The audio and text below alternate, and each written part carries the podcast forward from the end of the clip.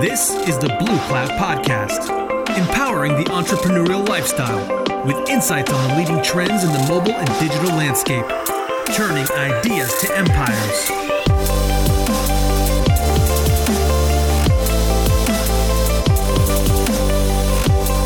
Hello, Blue Cloud people. This is Carter Thomas coming in from the big island of Hawaii. Aloha. I hope you're doing great. Today I have a great podcast for you. I got to interview my friend Manol, who is one of the top Facebook traffic experts in the field, both for the web, but also for the mobile app ecosystem. I think a lot of people are really good at Facebook traffic on the web, but they've never really dabbled in the mobile app space, so they don't understand the nuances of installs and CPI and all that good stuff. Manol knows everything and it's really really interesting to talk to him about this about all the tricks he uses and everything else. He is a paid traffic consultant and he specializes in mobile app user acquisition on facebook and on instagram. In the past two years he has worked with companies like game academy appsfire social gaming companies like g5 entertainment gsn and others managing over 7 million in advertising spend to acquire new users on facebook. He's also uh, has an app business that has over 4 million downloads in his own game portfolio. So not only does he uh, you know talk to talk and work with big clients he also manages his own portfolio and does all this traffic stuff on his own stuff. And that's why this conversation is so cool is because we get to see the inner workings. And it's not just theory. He's actually doing it on his games with his own money. So that's really cool. I think you're going to get a lot out of this if you've ever been interested in facebook advertising for apps, this is going to be an enormous amount of information. There are a few parts where it gets into some of the specifics of apps, so if, or app Facebook ads, I should say. If you don't know anything about Facebook, that's no problem. I do my best to say things one more time and, and hopefully that there's no jargon or technical things that get you lost. But no matter what, you will get a lot out of this. I highly recommend listening all the way through. Uh, Manol is a really smart and really generous person. So this was a terrific interview. I had a great time, and I hope you get a lot out of this. This is the Blue Cloud Podcast with Carter Thomas.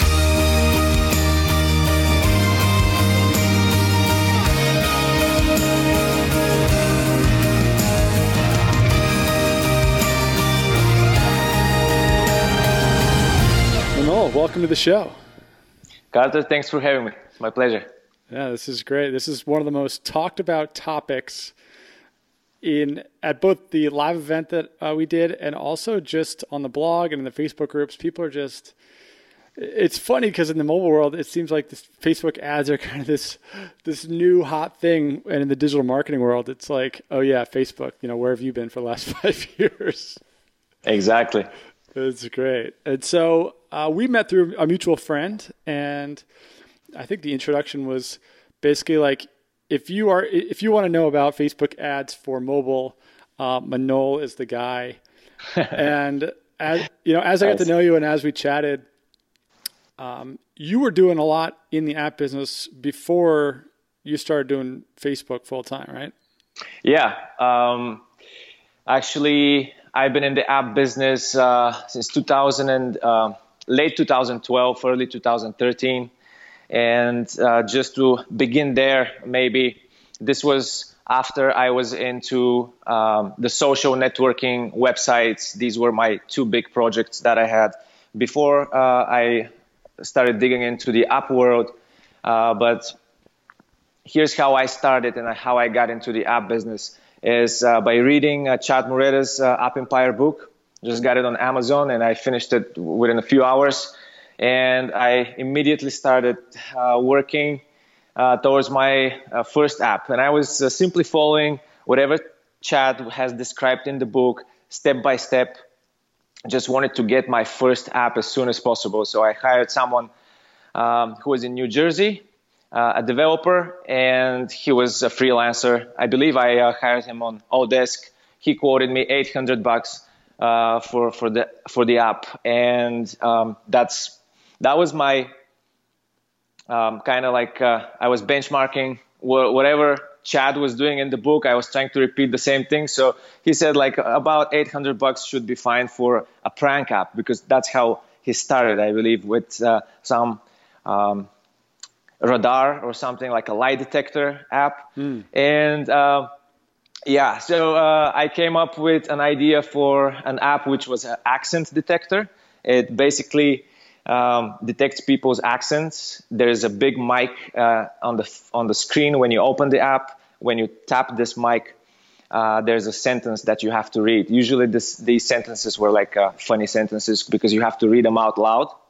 And um, once you read it uh, loud in the mic, uh, then second screen shows up after 15 seconds um, and give you the result. Like you have a Polish accent or you have a Bulgarian accent, etc. So, of course, the the whole system there's no real accent detector uh, functionality in it, but it's a prank app in a way that you can pre-type the results. For example, if your friend is French and uh, you want to prank him, you can pre-type French accent detector, let him use the app, and then people are just, uh, you know, wow, they're like amazed. How how does this? Do? Yeah, so this is yeah, and or or you can be a little bit more rude. You're like Brooklyn accent detected, or um, you know, crappy Mongolian accent detected. You know, you can go. You can you can just open up your fantasy here. Yeah. But anyways, yeah, just uh, long story short, that was my first app.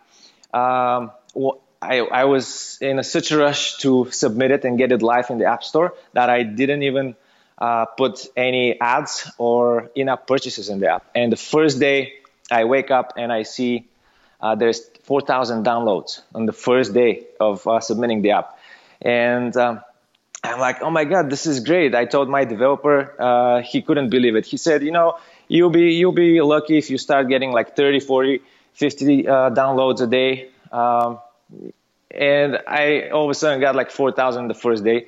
So I'm like, this is big. Uh, there's something here. I was pissed at him, at the developer, because he didn't tell me I have to put some in-app purchases in case the app starts. Uh, it's a success from the beginning, so I can start monetizing right away. but yeah, but you know that that's how you learn. Uh, yeah. so, sometimes you know you you just want to get the app out there faster than uh, and then uh, uh, I mean, without even like putting anything to monetize it. So that was fun. It was a great experience, and um, it was a successful app. I think I, so far I have like uh, half a million downloads on this one. Wow. And yeah. Were you were you living in the states when this happened? Yeah, I was living in the states. Um, I currently live in uh, Las Vegas, and uh, I've been here. I've been in the states since uh, 2006. Got it. Okay. Cool. Yeah. Yeah, and so you when you launch that app, and you know, I think that's a good lesson of there are a lot of developers. I remember when I was first starting off in 2012. Yeah, I got a lot of marketing and monetization advice from developers because they were the ones who knew everything, right? They, have done all the tests, they've done everything, and I remember getting a lot of you know advice similar to that. They're like, "Don't worry about the monetization. You know, you're not going to get any downloads anytime soon." And, I, remember thinking to myself, you know, it was like, oh, that's really good advice. And then after a few apps launched, being like, you know, maybe I should be thinking like a business person and less like a developer. Exactly. uh, and so yeah. you, you you continue to grow your portfolio after that, right? I did, yeah. And um, this is uh, so. This was my start. Then I started following uh, other people in the app world, like Trey Smith, and uh, he was. Um, he had these uh, game building software at the time. Um, so the first one that I that I bought from him, um, it was like a very simple drag and drop game building software. Um, I don't have any experience in coding and programming myself, so that was like uh, the easiest thing uh, for me to do. So I grabbed it and uh, I started creating games with this software and using uh, my uh, SEO knowledge to apply it to the App Store and do some App Store optimization. So I started expanding my network uh, of people who are in, into apps uh, and getting into these Facebook groups and communities and keep learning about apps and uh, rolling out new new titles, new different games.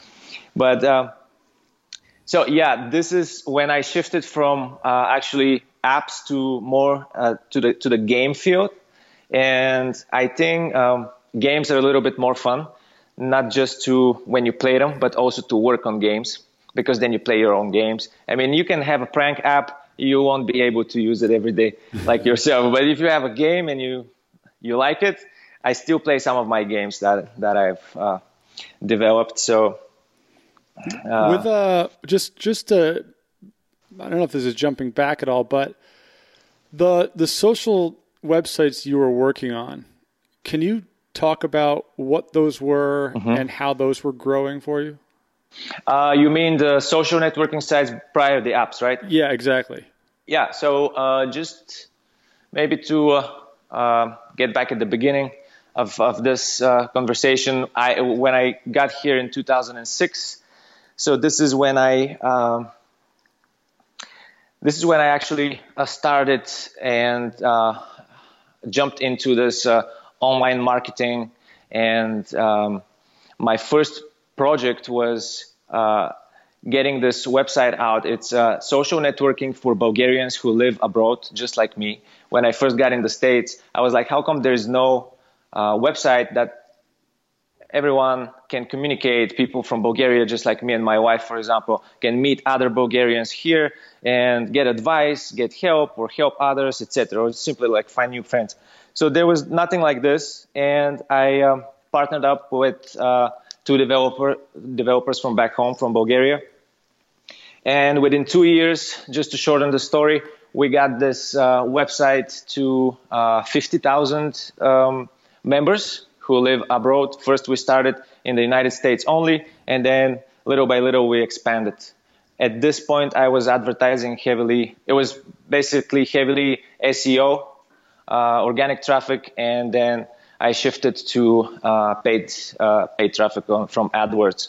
Mm, okay. Yeah, and uh, it, that was fun uh, because a lot of friends that I know now I've met on the website.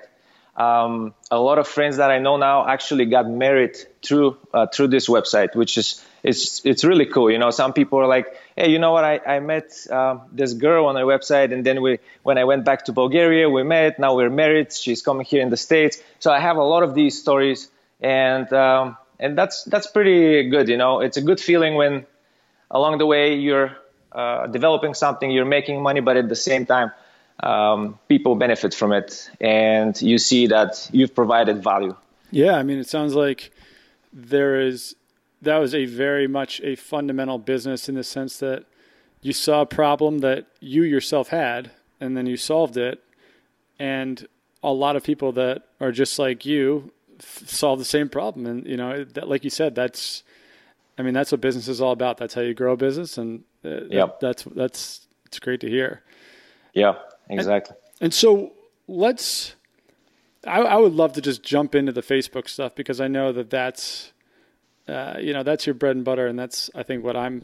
I would love to hear about. And I think that's what a lot of people would like to hear about. And so, when did you first start messing with with Facebook ads, both for the web and for for mobile apps? Yeah, for well, web was first uh, when I started like digging into Facebook and learning Facebook uh, and how to advertise on Facebook. That was after uh, Google made some major changes, uh, 2011 and uh, overnight, our traffic on this social networking site, like 95% of the traffic uh, simply died overnight. So then I was like, there's uh, the, the, there's a, a, different path that I need to be taking right now versus trying to make this work and fixing it. So it was time for a change. So I switched from Google and focused on Facebook. And then I started advertising on Facebook.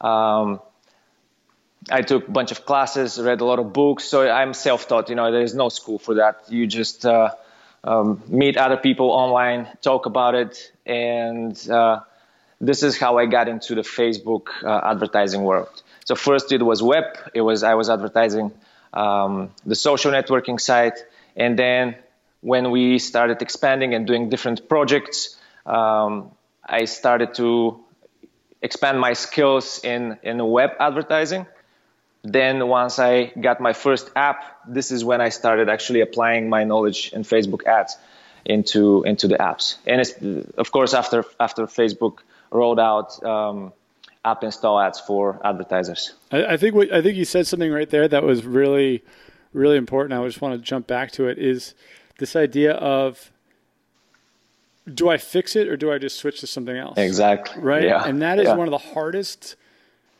That's one of the hardest things to do in business, especially as an entrepreneur when you're you're working by yourself. You know, you it's your own product, things like that, and often people just don't know the answer, right? Because they don't know what's exactly going on with you. And I think that a lot of people are in the position right now where they're they're looking at ASO or they're looking at you know social media or they're, they're they're looking at a variety of things that are getting them downloads and they're they're they're trying to fix a problem, you know, quote quote unquote, yeah. instead of asking themselves, maybe I need to fundamentally shift my marketing strategy, right? Maybe I need to go the other end of the spectrum and focus completely on something new. I can tell you uh, for Blue Cloud Solutions, my website, it is it is very much uh, organic traffic, and then there's some social stuff, and it's really hard uh, because it was built on that traffic to wrap my head around this idea of turning it into a paid traffic site mm-hmm. versus you know I'm sure someone else could walk in and they would be like, what do you, you know this you could just just only focus on Facebook ads. So I think that that's like a really really important point for anyone listening.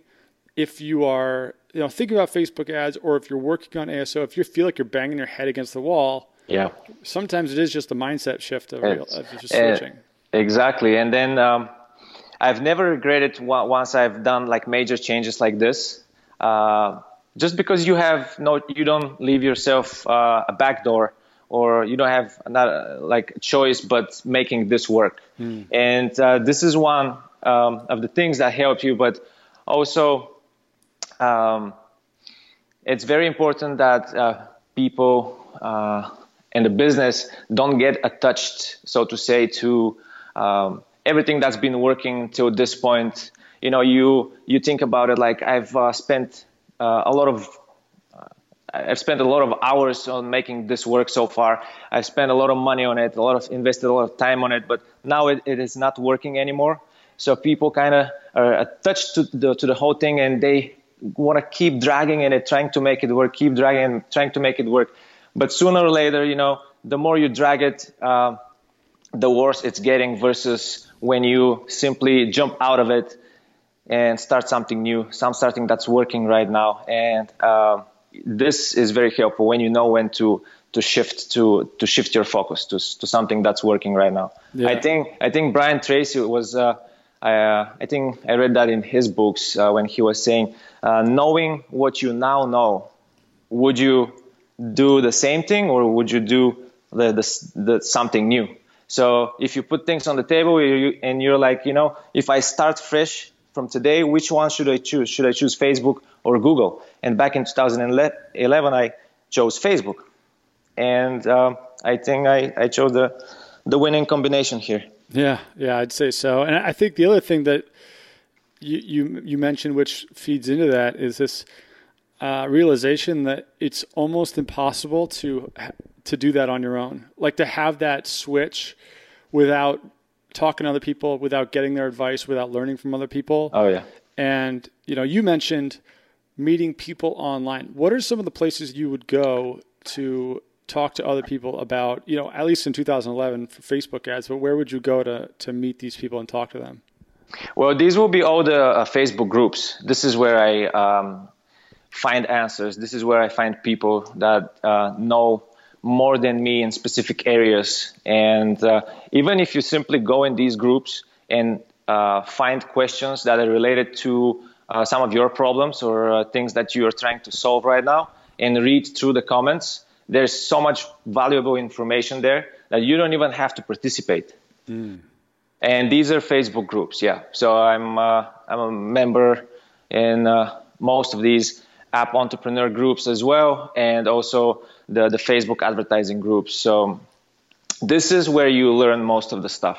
Right. And uh, and you become good at it once you put it into action because theory means nothing. Like someone can talk a lot about Facebook, but if they haven't spent money uh, and haven't experienced it themselves, then uh, it's not the same. It's simply not the same. Yeah, and I think that, that that is probably the key. In my opinion, that's the key to Facebook is, just, you know, opening up the campaign, which we'll talk about in a little bit. But uh, you know, like you said, there's I always think about how there there's really nothing in business that multiple people haven't solved before, right? Like there, there's no problem that has not been solved countless times, almost to the point where there's probably hundreds of books written about the exact problem that someone is having.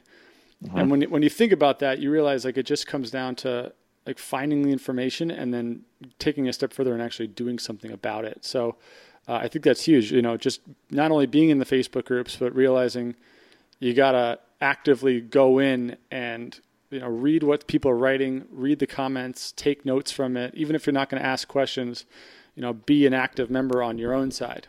Exactly. Write your own notes and, and make some moves on it. Yeah. And so when you when you started buying uh, Facebook traffic in 2011, it was a, it was a, obviously a very different beast uh, a couple of years ago, and it's always evolving, right? And it'll be different in a couple of years from now. Uh, what what sort of properties were you buying traffic towards? Uh, it was uh, uh mostly web 2011, and then uh, 2012, 2013 is where I really started uh, doing mobile app installs. With the web, was it going to like uh, website like it, yeah it was different. It was uh, physical products. It was uh, the social networking which was a subscription based uh, service.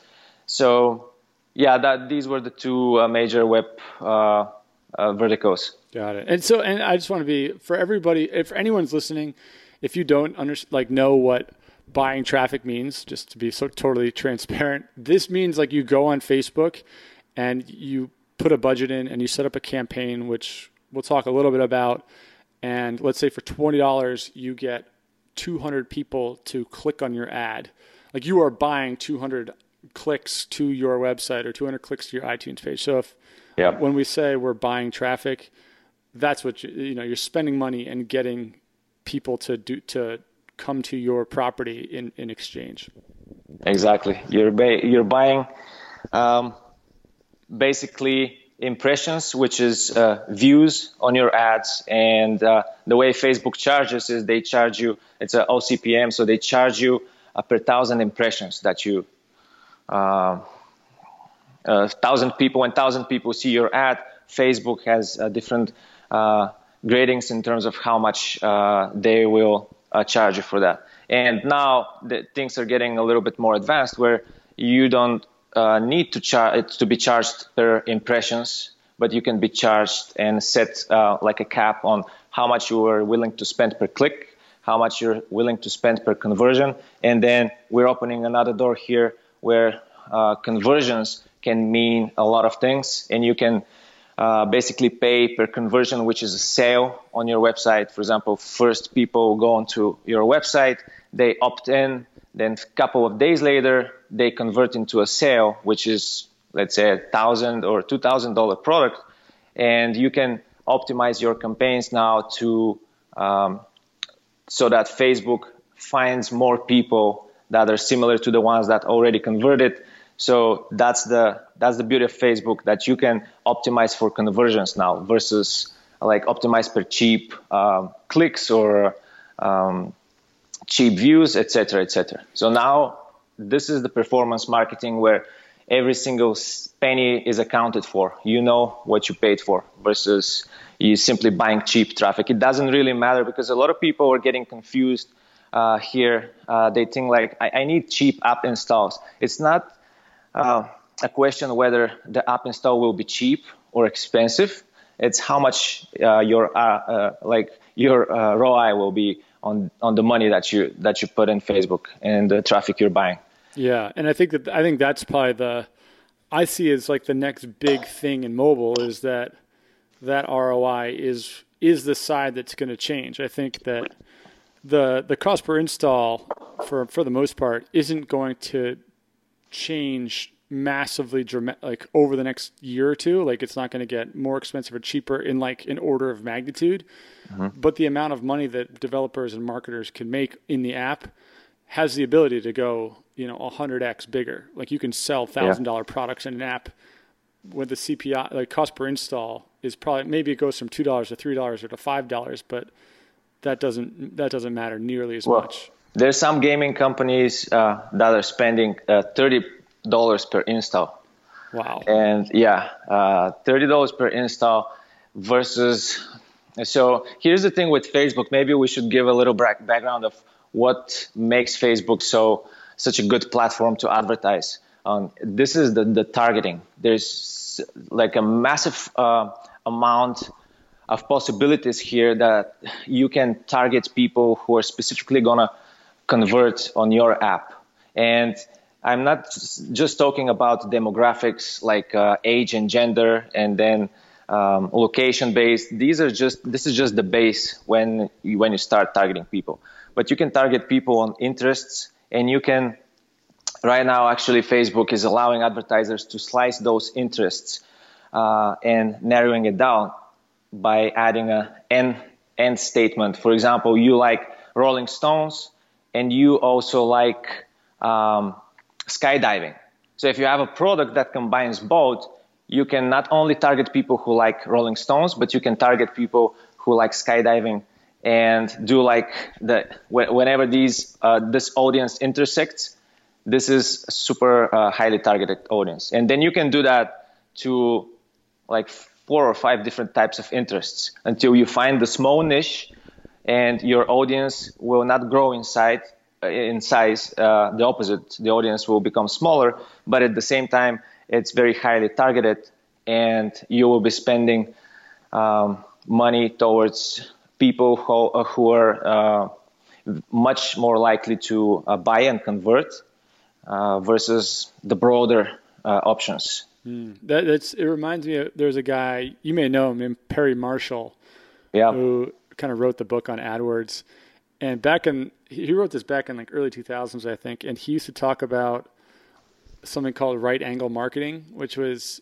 this kind of pie in the sky idea of exactly what you just said. It's like, you know, people who like fly fishing may also love noise canceling headphones, but there's no there's no market data that's going to show you. And he had written all this like way back in the day.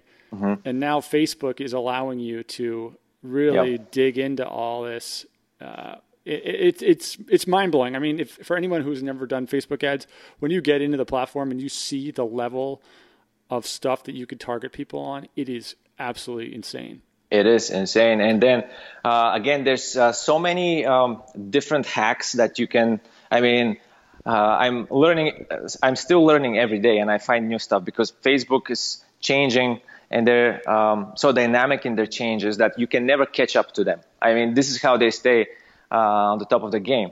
Like they're constantly changing so that the com- the, the whenever the competition uh, tries to um, catch catch up with them, they're already somewhere else.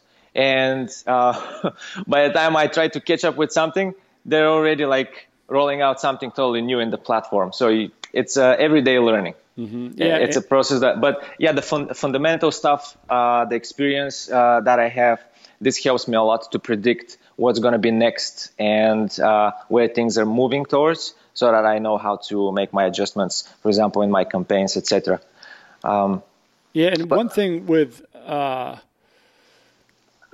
for for someone out there, or you know, for anybody who's getting into Facebook ads, I think one of the questions is they hear about interests, they hear about demographic targeting, and they get it. Like, there's so much you can do, but the obvious obstacle is, well, I don't really know where to start, right? I have a game yeah. that's a casino game or what, you know, I, I got the source code, I created a new game, blah, blah, blah. And they ask, well, where, how do I even know what the def- demographic targeting is? And my mm-hmm. response is always, well, you got to install the Facebook SDK, which is like the code of Facebook. And then Facebook will show you who these people are and is there anything else that someone could do if they're if they're not familiar with Facebook ads and they want to learn about who their customer is, who their users are in their app? Is there anything that they can do beyond just installing a Facebook SDK and, and seeing the analytics? Uh, well, first, uh, if they have never used uh, uh Facebook, adver- I mean, if they've never advertised on Facebook before, if they don't have the Facebook SDK on their app, they should look into their other reports and uh, other analytics that they're using be it Flurry or whatever they're, they're using for analytics, and see what um, the demographics are uh, of on their audience. See who uh, the highest value users are in terms of like age and gender, location as well. Then having this information as a benchmark, they can move into Facebook. They can um, install the SDK on their app And uh, what actually they, they have to do, I'm just going to give them steps right now to, uh, to um, uh, the audience, to everyone that's listening right now, is after you have the SDK installed, Facebook already automatically starts generating these custom audiences. Of course, you have to go and uh, create a custom audience, but anyone that plays uh, your game and has a Facebook account will be uh, plugged in into this custom audience of people that later on you can review and you can see what like what is the demographic on it. You can see whether it's uh, the majority of people playing your game are female, whether they're uh, 18 to 24 uh, years old or they're like um, 45 plus. And having this custom audience, this is um, another jump back into the targeting uh, possibilities on Facebook. Um, what's working right now, and a lot of advertisers are uh, focused on that. It's called what is called lookalike audiences, and um, I'm just going to explain what a lookalike audience is and why is it so helpful when you start advertising on Facebook. Once you have this custom audience of everyone who plays your game, you can uh, use it as a source audience and create, for example, if for, for the last uh, month you have 70,000 installs on your game, this custom audience will grow to like um, uh, 50, 60,000. Then you can create lookalike audiences off of this source audience, the 50, 60,000 who installed your game. And um, you can tell Facebook to create uh, 1 to 10 million in size audience of people who have um, a lot of commonalities with the people who already play your game. And Facebook will match the source audience against their user base and they will generate a few audiences for you uh, based on what you need. If you want 2 million in size audience, that's like 1%, uh, 2% audience. And you can retarget these people who are very likely to be uh, having the same commonalities as your source audience. And this is how you have highly targeted audiences to retarget now. Got it. And so let me let me say this back to you, so that uh, I, for my own understanding and also for the for the audience. So when you install the SDK, Facebook is saying, okay, we're we're collecting data, and then you can go into your your Facebook ad account and set up what's called a custom audience. And you would name the custom audience something like all app users or whatever it may be. Exactly. Or yeah. app users the last 30 days or, or whatever. Yeah. Facebook would start to tag all those people with that custom audience. So let's say it gets up to 5,000 people.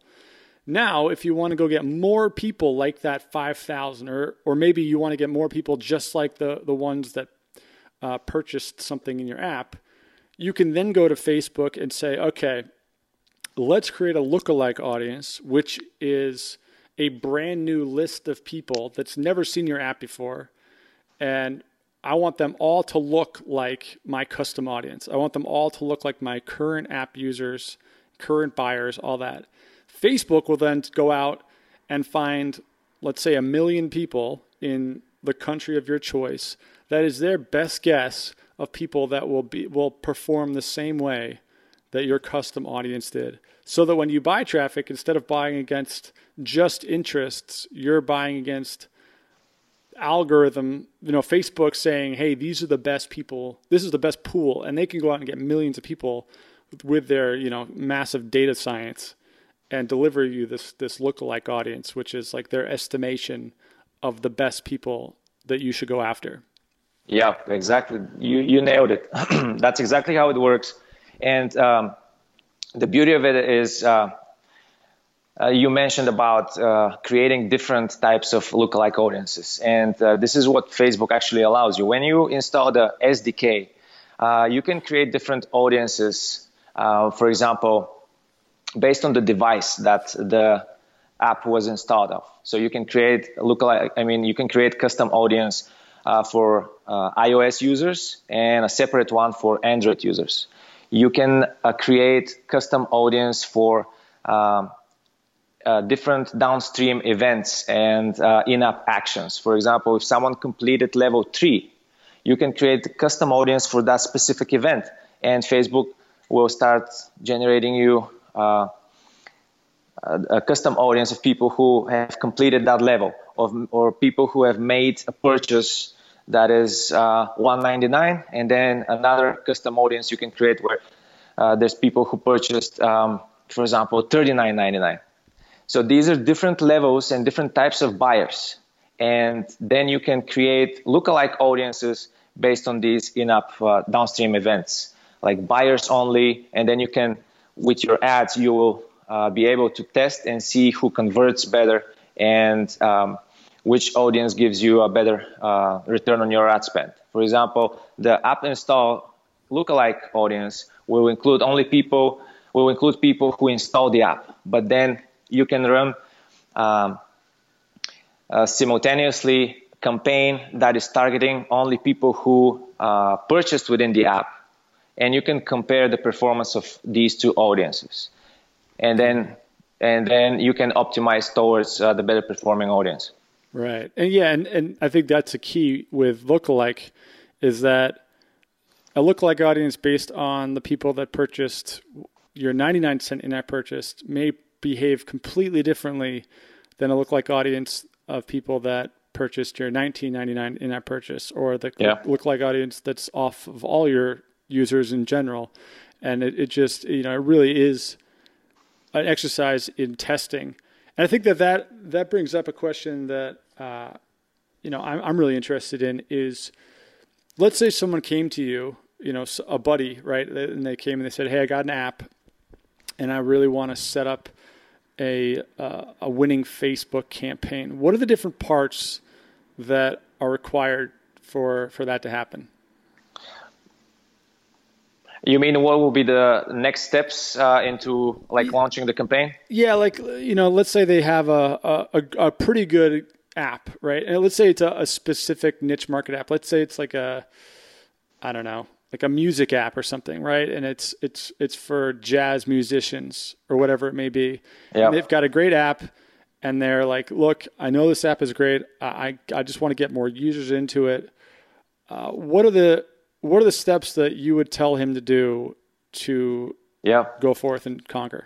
Well, first step will be installing the SDK in the app uh, updating the app because the app needs to be updated, of course, uh, in order for, for it to properly connect with Facebook and start reporting data back to Facebook. So once this part is done, uh, we will uh, start creating the first custom audiences from uh, different in-app events.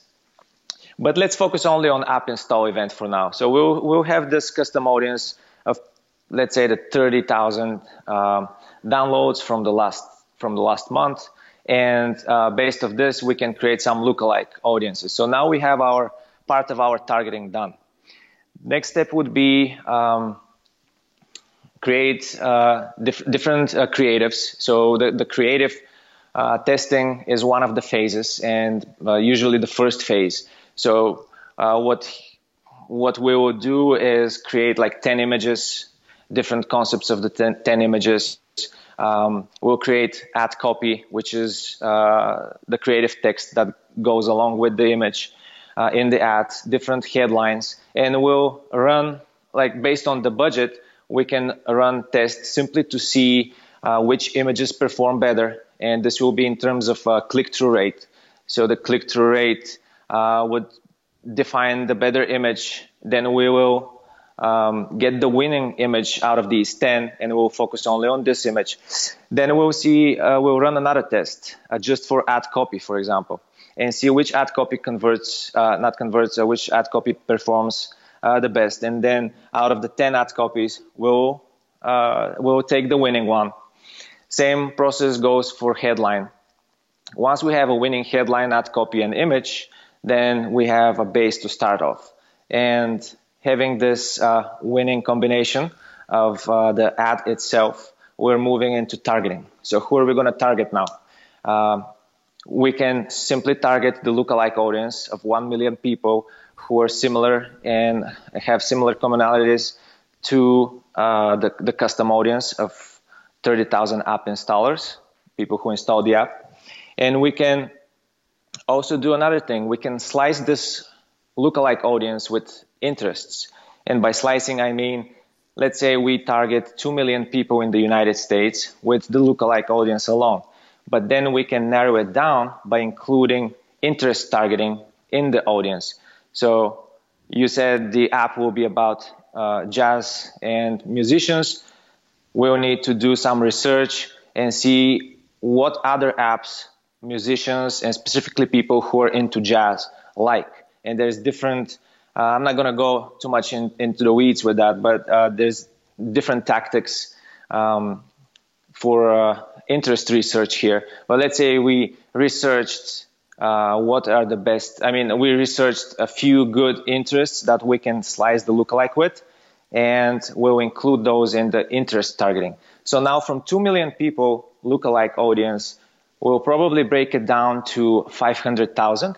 But these will be people who are um, like the people who already install our app, and they're also into jazz, and they're also probably musicians because we can do uh, target people by job title.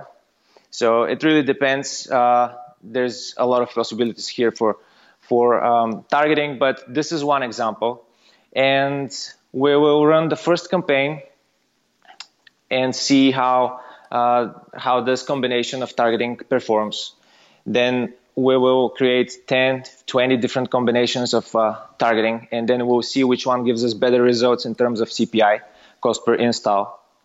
And we will uh, start hunting uh, those uh, top performers. So next phase is again, it's like a cycle.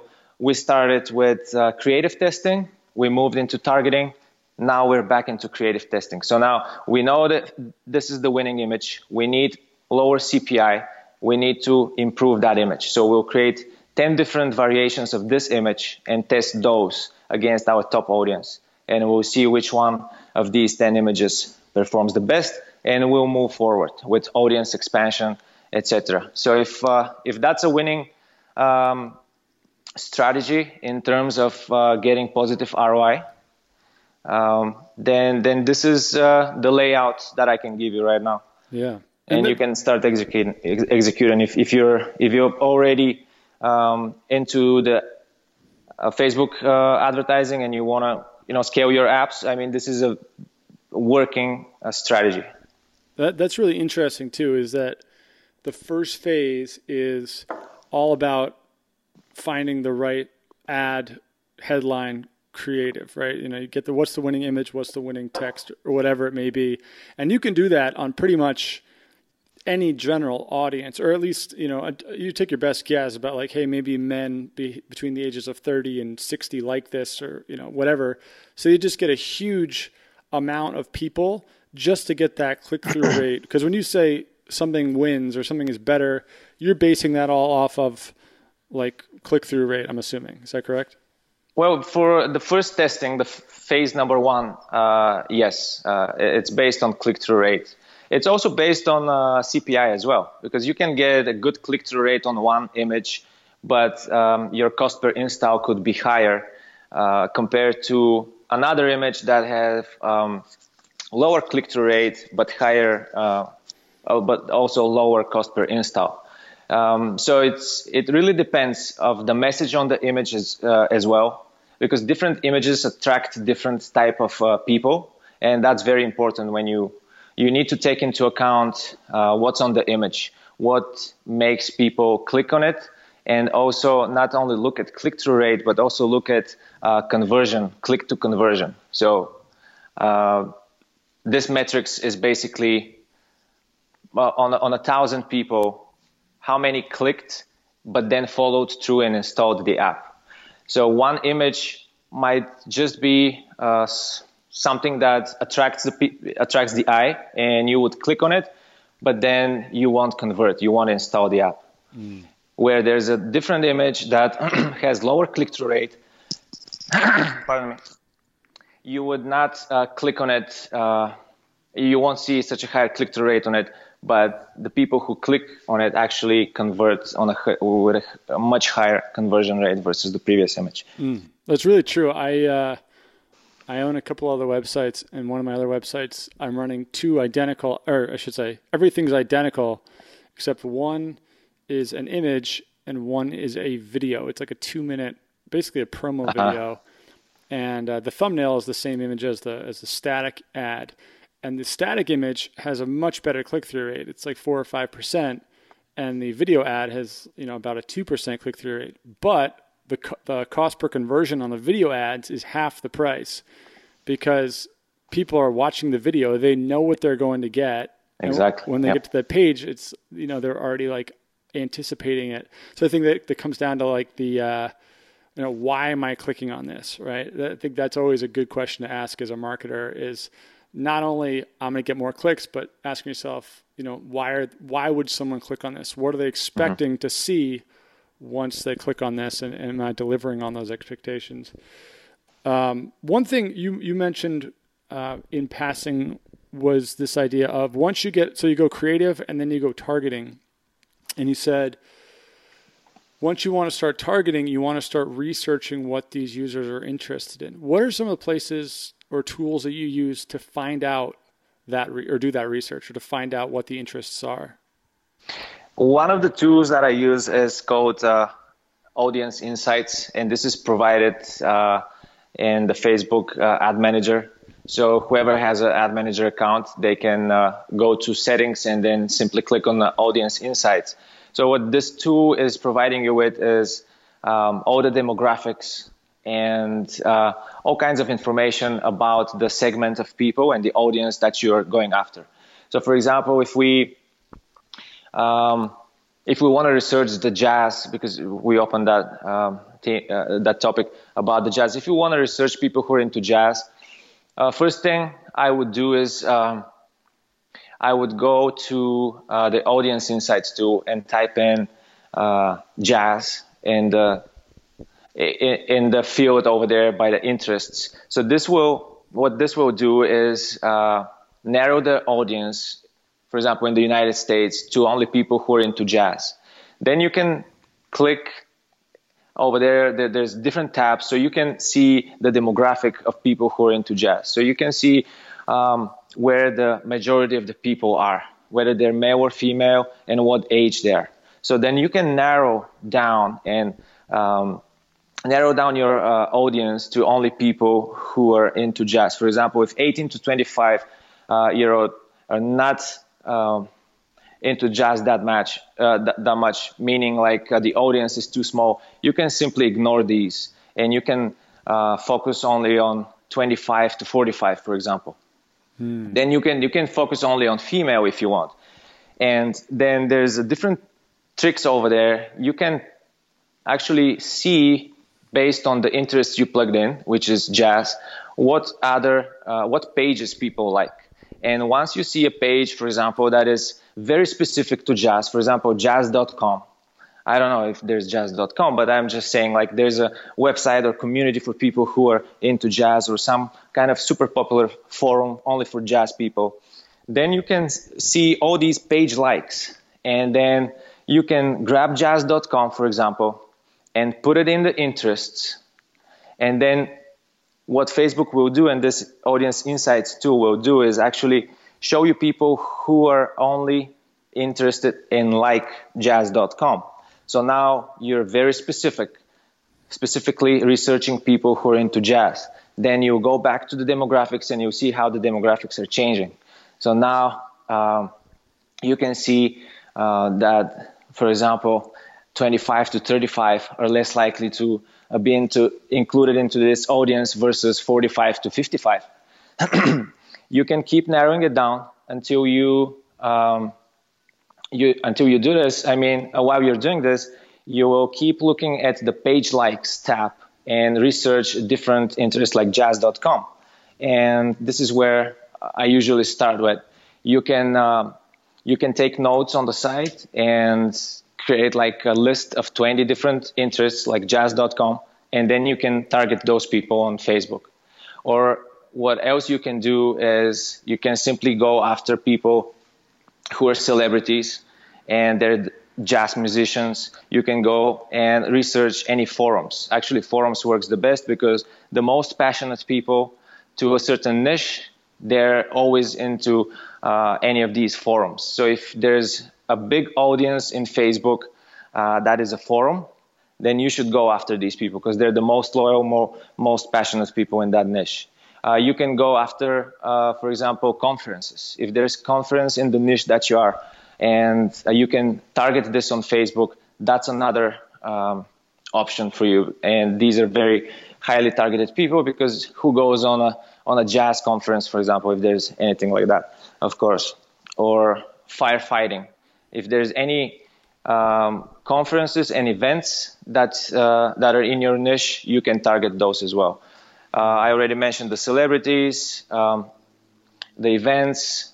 Uh, you you can just there's a uh, there's many many possibilities that you can go after. Yeah, and I think that that's that's something that uh, when we talk about things like unique selling propositions and solving problems, it's because the the research like the business gets so much easier when you have people that are very very specific. They have they they have very specific interests. They they're in a specific niche. And that brings up a question that I personally have and I I don't know if there's an answer and I'm not trying to put you on the spot on this but yep. what about people that are building kind of generic games right? What if they're what if they mm-hmm. they have build Buildbox and they build a a generic you know endless runner game or, or, or flat design game would what sort of would they i mean obviously they would probably do the similar research but what are some examples off the top of your head that you would recommend doing to find people that would play those games? Yeah that's a good question because there's uh, basically no niche there right. is what you're saying. Yeah there's they're not tied to any specific team or niche. Um, so these are um, the, the, the small uh, the, the, these small uh, uh, games that we see without a team, I would go broad on uh, this type of uh, game. I wouldn't tie it up to any other game, like for example, people who are playing Candy Crush Saga, because these are the social games where the demographic there is different. And um, once you start targeting people who are into social games like Candy Crush or any casino games, demographic is um, all 25 plus, where Buildbox games, I believe, are played by people who are uh, more teenagers up to 24. So I would I would focus on broad targeting, meaning no targeting at all, uh, in terms of interests. I would focus on lookalikes, people who have already installed my game, so I can retarget those uh, on a larger scale and I would simply open it up from 18 to 24 because you don't want to you don't want to um, target kids who uh, probably won't be able to spend anything mm. within the game. So I would go 18, 24. I would go super broad with lookalikes and uh, go there because um, here's another thing: Facebook charges you more once you start narrowing down the audience too much. So, for example, if you have lookalike and then you slice it with interest because of the precision of this uh, audience that you're getting, the CPM will rise. So the CPM is the is the cost per thousand impressions. So sometimes you have three dollars CPM if you go on a broad targeting, and you're targeting, for example, 10 million people, and then your CPM will can, can rise up to forty dollars once you get super targeted, and you're only targeting 100,000 people, but they're super specific and they're the people that you need for your app. Got so, it. Yep. Okay. Well, that, yeah, that makes sense. And I think it, like there's a shift. The more general your game is, the the more it shifts over to, uh, you know, the creative optimization is there's more important because you're appealing to pretty much everybody, and you're just looking for the ad that's going to get the best numbers versus the jazz music example or, or any yeah. niche market example the targeting becomes much more important because like that interest is what's going to drive them in much more than the the ad or the copy per se. Yeah, but at the same time, if um, if you uh, get the CPI targets uh, that you're aiming for, and you're you'll be able to scale much faster uh, with a broad targeting because uh, when, you compare a pool of uh, 100,000 people versus 10 million, you can't really scale that much into this uh, audience of 100,000 or, or be it 2 million versus the broad audience of uh, 10, 20,000, uh, 10, 20 million people. Yeah. So, and w- one thing too uh, that for anyone listening out there, I, I think that one thing I've learned over, you know, I've never really, I mean, I've, I've done some pretty big traffic campaigns, but not like, you know, the 500, $600,000 a month traffic campaigns that some other guys do. But one thing I've learned is that it can be daunting at first to, to like test as much as is required to find these hidden pockets of, of money. And a lot of people stop before they get to the point where they find what they're looking for. Yeah. And it's it's hard to keep that the, vision in mind of like once I hit once you find it in paid traffic, I mean it, it is like you just pull like the dams open up and like you just like I found a, a winning ad with a winning audience that works on a winning device and I can just I can push my budget as as much as uh, Facebook will allow with the audience. And I think that, that that's really important to remember is that it, it's not like you set up Facebook and the first campaign you run is going to work, you know, yeah. especially on mobile apps. Like that, that, that, just doesn't happen unless it's like the most hyper specific app with a thousand dollar lifetime value. Then you might be in business. But I think that that's something I want to say. And the reason I want to say it is because uh, one of the questions I had for you was, what do you think the difference is between someone like yourself and someone who is uh, very, very smart and they're just getting started in Facebook ads, right? Like there's so many developers that are super smart and they have great products and everything else, but they get into Facebook ads. And even if they take a course and they follow the, the, the same steps and everything we've talked about, they might never see a, a, big win with Facebook ads, whereas someone like yourself or eh, someone else who's uh, really good at Facebook ads would be able to make that app really successful. What do you think some of the differences are between you and or someone in your position and someone who is you know starting from from the beginning uh, with Facebook ads? Um, well, first of all, if if in, in, in this comparison, I would have uh, all the experience and the knowledge versus someone who is simply starting now and he's gonna go through all these mistakes that I won't go through. Uh, but if uh, probably the question is if we both know, uh, if we both have like equal skills and knowledge in Facebook marketing, but he has um, a thousand dollar budget a month versus me who have five hundred thousand budget a month so probably that that's what, what the question is, right? Because they're limited to, to the budget as well. And once you're limited to the budget, you won't be able to learn as fast. Got and it. yeah, so for example, I would be spending much more on testing upfront and learn as fast as I can so that I can start scaling faster. Uh, but also, uh, it's not impossible, and a lot of people are getting great success with, with Facebook uh, simply because they're limited on their budget and they're monitoring it every single dollar so closely uh, so that uh, they're not making the mistakes and they're not uh, producing too much waste. Where when you have a larger budget, you can, uh, for example, launch 100 ads today to find out something that you can basically find it out with uh, less waste once you start launching 100 ads to find out a winning image, um, you're introducing waste, and you're doing this just for the purpose of uh, of learning and see which image uh, has the better performance. When you have a limited uh, budget, you would run a test with 100 uh, bucks a day versus 500 uh, bucks a day. So that's that's huge, and uh, the less you spend, the less data you have, the less you learn. I mean, the slower you learn. Got it. Yeah, I think I think that that uh, what you said before was was like the uh, the second piece of the question, which is what are some of the mistakes that a lot of people getting started with Facebook ads make that you've learned not to make? Uh, I think they give up too early. Mm. A lot of people are giving up too early once uh, they they. A lot of people think like Facebook is set it and forget it, or it didn't work.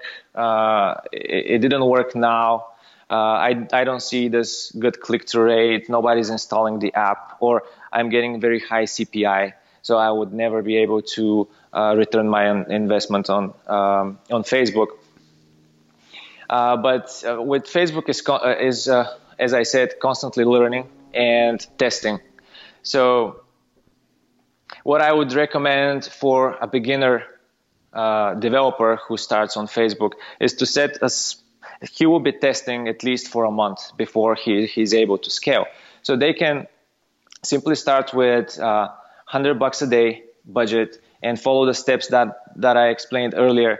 Um, once they narrow down the winning image and the audience, they can keep breaking down this audience uh, so that they can lower their CPI. By breaking the audience, I mean like doing audience segmentation. For example, uh, they can they can break down um, by age by doing uh, and targeting in a separate uh, campaign just people who are 18 to 24, and then in a separate campaign or separate ad set they can target people who are uh, 25 to 34 and break it down by 10 years all the way to 65 so now you're going to have like five different campaigns or five different ad sets. But just to call them campaigns for now because we, we don't want to go too much into details of ad set or campaign. So now you're targeting and you're split testing to see uh, which segment by age and will perform better. And then you can do a separate test where you're running male versus female. Once you once you uh, see your performance in a day or two, you'll be able to identify the segment that performs the best. And you can turn off the other campaigns and you can focus only on female 35 to 45, for example. because, because this is giving you the lowest CPI. Once you have that, you can break it down even further.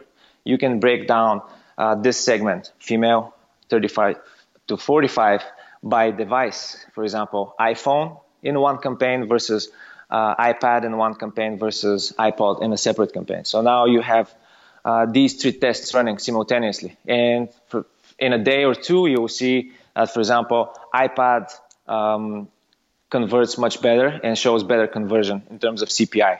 So now you're focused on your uh, best top performing segment without producing too much waste, but, but without losing so much money on, on learning. But now that you have this, you, you know what to focus uh, on. And you can keep doing these segmentations, and then you can keep testing the creative and the ad copy, and you can keep expanding and testing different interests until you're um, onto something hot and you're able to scale that after that. Are there any tools that you use? I've seen some stuff like uh, what's it called, AdEspresso. Uh, I know Facebook has Power Editor. Do you use any of those tools to manage these tests? Uh, to manage the test, you can simply use Power Editor or the Ad Manager. Yeah, I mean, uh, if, the, if, if, you're a beginner, I would simply stick to the Ad Manager and, and Power Editor. Yeah, I mean, which are which are both terrific as, as long as you uh, you know you're you're mildly organized, then then you're you're all set. Um, and I think one thing too, along with what you just said, that I would urge anybody out there is that even if you know I think one thing is realizing there, there's two phases to Facebook ads where the first phase is you just got to learn you got to learn how to do it and you got to learn you got to get answers right? You got to get data. And the second phase is you, you want to make money right? Like you want to drive profitable users. And I would urge anybody out there to not only install the Facebook SDK but to set up a campaign and just start sending traffic to your app for like five dollars a day. Because I think if you do that and you, once you start seeing real data that shows what and who your users are, you start making different decisions about your app. You know, for example, like we it's easy to theorize about oh well you know if they're 18 to 24 24 to 55 or whatever it may be that's a very like, it's easy to put that in your brain and say but once you start spending your own money and you start seeing that those are the people that are clicking on your ad and you're like wow 95% of my users are male you yeah. like you you subconsciously and consciously, I guess, start updating your app differently. You start using different language. You start using different colors, and and that alone is is a huge ROI that a lot of people forget about. And so I think that it's a lot of people. The reason people stop is because they're they're asking themselves, well, this isn't going to be profitable for me, you know, direct response wise. I don't see the the money coming out of the, the, the app that I'm putting into Facebook ads Mm-hmm. instead of saying, gosh, I'm learning so much about what to do next, about what people want, about who these people are, what they're interested in. That is like the ultimate marketing blueprint. Yeah, yeah, that's uh, exactly uh, how it is. And then here's something that I can add on to this uh, because it's it's very important. You can learn from Facebook um, what people like about your app, and then apply it into your game or app and make it better and improve it. But also, here, here's for another example. Um, once you start testing creatives and images, and you see how you're making progress on Facebook with your ads, you can take these images and you based on what people were clicking the most on Facebook, I mean not clicking the most, but has the highest engagement on Facebook with your ads, you can base your um, App Store uh, s- uh, screens and um, the first five screens that you have on the Apple App Store, for example, you can base those uh, of the winning images that you had on Facebook. Yeah.